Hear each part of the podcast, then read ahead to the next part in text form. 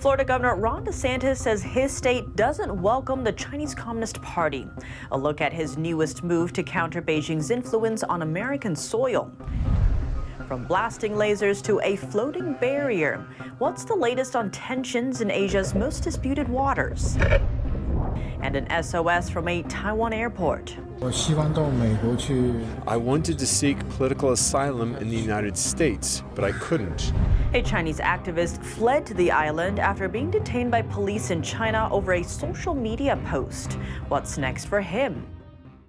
The Chinese Communist Party is not welcome in the state of Florida. That's what Governor Ron DeSantis said in an announcement to cut funding to four schools. They all have alleged ties to the CCP. Here's more. It found that schools in Weston and Winter Park maintain direct connections with the CCP. The governor's office said the schools associations constitute a, an imminent threat to the health, safety, and welfare of students and the public. The Chinese party trying to undermine not only the view of America, it's communism's great, capitalism is bad, but it's also undermining our very institutions to try to talk about the Communist Party actually creating a valid government that actually benefits the Chinese people rather than our students should be hearing that capitalism is great. DeSantis signed a law in May that prohibits any school affiliated with a foreign country of concern like China from taking part in the state's school choice scholarship programs. The directive to suspend the schools from the program is part of the state's ongoing efforts to distance itself from any influence of the Chinese Communist Party regime. Lasers, water cannons, and now a floating barrier. China's dispute with the Philippines is heating up. Chinese Coast Guard troops have been spotted laying ropes, nets, and buoys to block Filipino fishermen, an attempt to keep them out of a disputed part of the South China Sea. Let's take a closer look. The Philippines on Sunday accused China's Coast Guard of installing a floating barrier in a disputed area of the South China Sea. Footage released by the Philippine Coast Guard showed several Chinese vessels near the barrier, which Manila says is preventing Filipinos from entering and fishing in the area. A spokesperson said the Philippine Coast Guard and the Bureau of Fisheries and Aquatic Resources strongly condemn the installation of the barrier in part of the Scarborough Shoal. China claims 90% of the South China Sea, overlapping with the exclusive economic zones of Vietnam, Malaysia, Brunei, Indonesia, and the Philippines. Beijing seized the Scarborough Shoal in 2012, forcing Filipino fishermen to travel further for smaller catches. The Philippine Coast Guard and Fisheries Bureau personnel discovered the floating barrier on a routine patrol on Friday. China's embassy in Manila did not immediately respond to a request for comment. Just hours after the Philippine National Security Advisor vowed to take action, the Philippine Coast Guard said it had removed the floating cordon on Monday. The Chinese Foreign Ministry has called the barrier a necessary measure. Electric vehicles now in the crosshairs of a new trade barrier between China and Europe. As the European Union is still deciding whether to slap tariffs on Chinese made electric cars, Germany is torn. The nation's transport minister said the tariffs could spark a chain reaction and put the German economy at risk. But the economy minister shared a different view. He welcomed the tariffs with open arms, saying action must be taken if there's enough evidence to justify it. Earlier this month, the EU launched an investigation into Chinese electric vehicles flooding the global market. The prices of those cars are well under average, thanks to state subsidies from Beijing. Here's the EU trade chief giving an update on the probe on Saturday. What has been announced is a launch of anti-subsidy uh, investigation, which is going to be facts-based uh, uh, investigation and uh, which will provide uh, uh, sufficient opportunities also for engagement with both Chinese authorities and Chinese industry. During a four day trip to China, he spoke about the possibility of Europe taking a more assertive stance against unfair trade practices though he also committed to continuing trade with the Chinese regime. He called on Beijing to step up cooperation and move the relationship forward. According to the commission, the probe has 13 months to wrap up and take action. Turning now to human rights in China, a university professor walks us through what the U.S. has deemed the Chinese Communist Party's past and ongoing cases of genocide. Here's more. Over the weekend, the International Commission for Human Rights and Religious Freedom held a convention in Washington, D.C. The event sought to raise awareness for the long forgotten genocides still haunting the minds of many survivors today. Sen Nai is a mechanical engineering professor at the Catholic University of America. While presenting historical images and statistics, he spoke about Communist China's past and ongoing genocides. They understand that Communist Party culture cannot survive uh, in China on the land of divide. So they systematically destroyed Chinese culture, Chinese traditional value, as I mentioned today. In 1966, then Chinese leader Mao Zedong spearheaded a decade long political campaign known as the Cultural Revolution. With Mao's teachings in hand, mobilized youth called the Red Guards began to destroy historical relics and statues en masse. All traditions were condemned. Teachers and intellectuals were interrogated, beaten, and even killed in public. An estimate of up to 80 million people perished under Mao's leadership.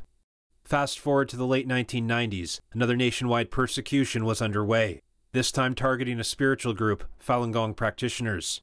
The persecution of Falun Gong per se involves uh, 70 to 100 million people.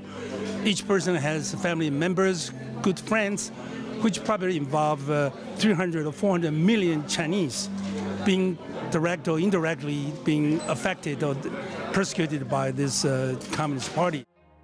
Falun Gong, also known as Falun Dafa, is a spiritual doctrine consisting of five gentle, slow moving exercises. Practitioners follow the core teachings of truthfulness, compassion, and forbearance. In July of 1999, the CCP launched a nationwide persecution against the practice, even creating a police branch to conduct surveillance and arrest. Millions have been imprisoned. Over 100,000 have been tortured or abused in custody, with thousands dying from torture. Many have been murdered on demand to supply the nation's organ transplant market.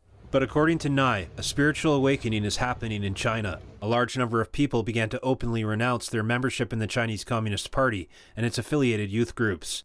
This forms uh, the fertile grounds of a civil, civil, civilized society that definitely will bring good to the Chinese race, and with the least uh, casualty loss of economy or human life. As of now, more than 400 million people have quit the Chinese Communist Party.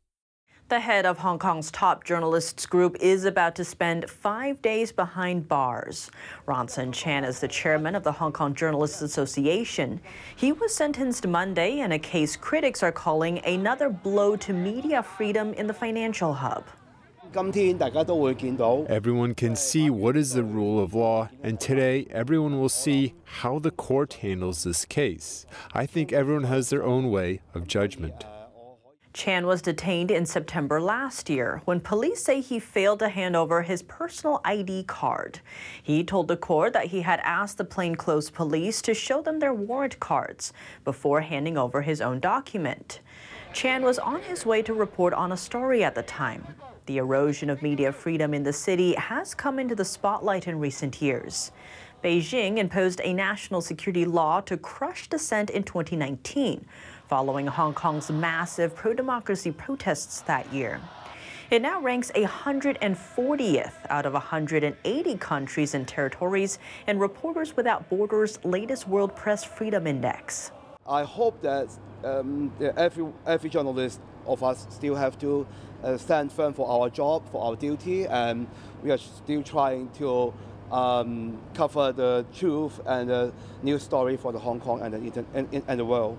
Chan pleaded not guilty. He was granted bail after his sentencing, and his lawyer said he would appeal. The journalist cannot leave Hong Kong and had to surrender his travel documents. A Chinese dissident is pleading for help from an airport in Taiwan. Chen Siming has become known for posting pictures on social media to commemorate the 1989 Tiananmen Square massacre. But after getting detained in China, a human rights group is urging Taiwan to help Chen seek asylum in the U.S. or Canada, even though the island doesn't have a formal refugee policy. Let's zoom in. I wanted to seek political asylum in the United States, but I couldn't. I can only take the opportunity to pass through Taiwan and seek a short and safe stay in Taiwan. That's what Chen Siming told Taiwan broadcaster in an interview at the Taoyuan airport. In May, authorities in southern China detained Chen. It was because of a tweet he posted commemorating the June 4th crackdown on pro democracy students at Beijing's Tiananmen Square in 1989. Inside China, public memorials honoring those protesters are likely to attract police attention and end in participants getting detained or arrested. But what happens next for Chen may prove complicated. Taiwan does not have a formal refugee policy and has become increasingly wary of security risks posed by China. The Chinese regime claims Taiwan as its own territory despite never having ruled the island. Chen says he was aware of the risks. Taiwan is a democratic and free country. It is safer here than Thailand and Laos. It's unclear how Chen was able to travel to Taiwan. NTD has not been able to reach him for comment. The world's most indebted company is sinking further into trouble. Chinese property giant Evergrande's stock price took a plunge on Monday morning, falling as much as 24% in early Hong Kong trading hours. The tumble came after a warning from the company that it can't issue new bonds for now, as an investigation looks into one of its subsidiaries. Here's the latest. Group firm Hengda Real Estate said last month that it was being probed by regulators over suspected violations regarding the disclosure of information. On Monday, Evergrande said that meant it did not qualify to issue new bonds. The news comes just a week after police detained some staff at the company's wealth management unit. There was no detail on how many were held or what the charges were. Now the turmoil piles pressure on Evergrande's restructuring plans. Earlier this month, it delayed a decision on what to do about its offshore debts, saying creditors needed more time to think. The firm needs approval from 75% of the holders of each debt class to proceed with restructuring. But sentiment on the whole sector remains feverish, with major rivals like Country Garden also teetering close to default. The crisis in the property sector, which accounts for about a quarter of China's economy, has sent tremors through global markets. Investors worry what would happen if major firms went under, and have so far been unimpressed by Beijing's moves to prop up the sector. Coming up, state versus private. China is home to the most state owned enterprises of any nation in the world. But what role do the entities really play? Plus, growing calls for tighter U.S. export controls on China. What could they mean for the future of diplomacy between Washington and Beijing? We welcome John Pelson, author of Wireless Wars and former Chief Convergence Officer for British Telecom, back on the show for details. More on that after the break here on China in Focus.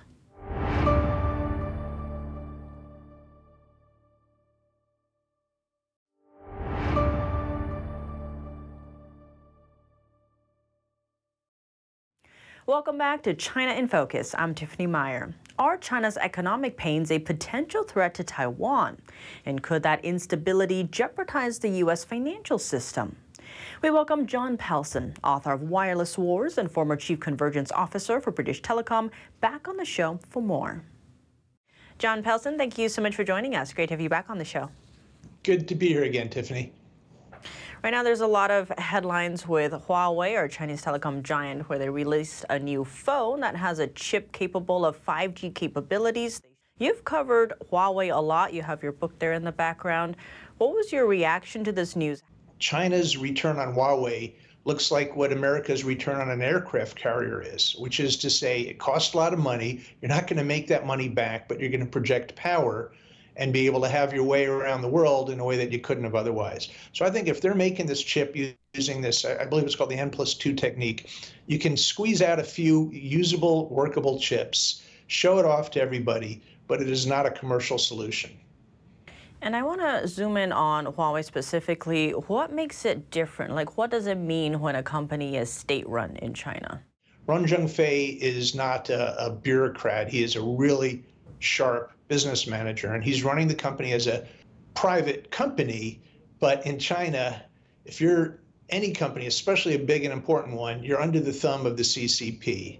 And uh, as I think your viewers know, that means that while he's not taking his management direction from them, it's kind of like a board of directors. They're saying directionally, here's what you have to do. We're willing to give you this support, but here's what you have to do because your ultimate mission is, as Huawei's name says, to be for China. Given these tensions between the U.S. and China, where do you see U.S. China ties going from here? I, I don't think they're going to get better. Uh, I think uh, Chairman Xi is operating in an echo chamber now where his advisors, the idea that one of his advisors would pull him aside and say, I think you're making a grave error in how you're approaching this. Uh, they watched Hu Jintao get dragged out by the uh, arms by security uh, personnel.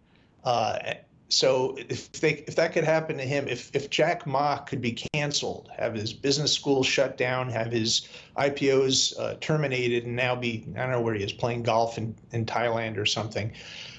I don't know that anyone's willing to tell Chairman Xi the truth about these approaches, and he may be making some decisions that are not even in, in China's own interests here. Mike Gallagher, chairman of the House Select Committee on the CCP, saying that China's current economic woes could potentially mean a danger for Taiwan and also the U.S.'s own financial system. What's your take on all of that? You know, I certainly argue this that when you're trading and you have open, free, extensive trade, that's a, a method of achieving peace because you don't want to bomb the country that's providing all your insulin.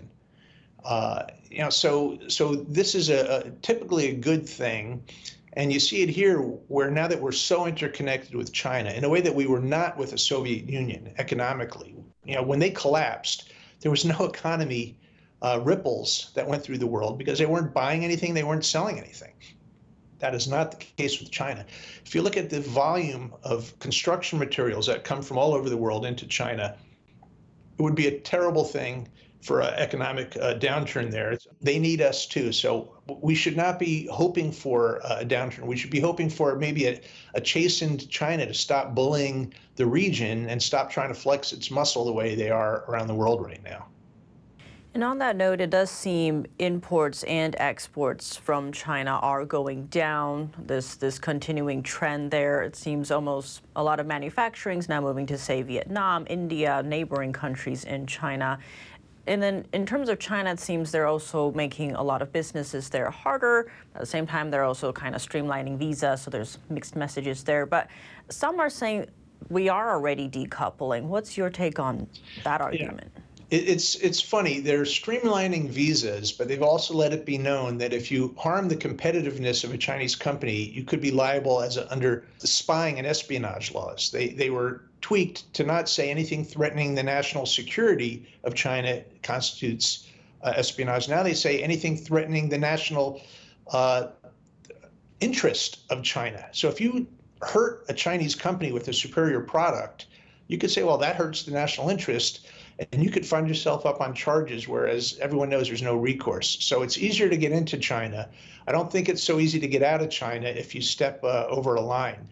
I don't know many business people now that are eager to make the trip, and the ones that are making the trip, you got to look at who kind of who they're getting in bed with, where they're casting their lot. Because if you're primarily advocating for a European or American company's interests over their competitors in China, I think you'd have to think very hard before taking a trip into the mainland or even into Hong Kong because there is no recourse. They've, they've demonstrated uh, a willingness to, to steamroll other countries uh, commercially and, and I think even personally for individuals. John Pelson, thank you so much for your time. Good being here again, Tiffany. That's all for today's China in Focus. I'm Tiffany Meyer. If you have any feedback on the show or have something you'd like to see us cover, send us an email at chinainfocus@ntd.com. We'd love to hear from you. Thanks for watching. See you tomorrow.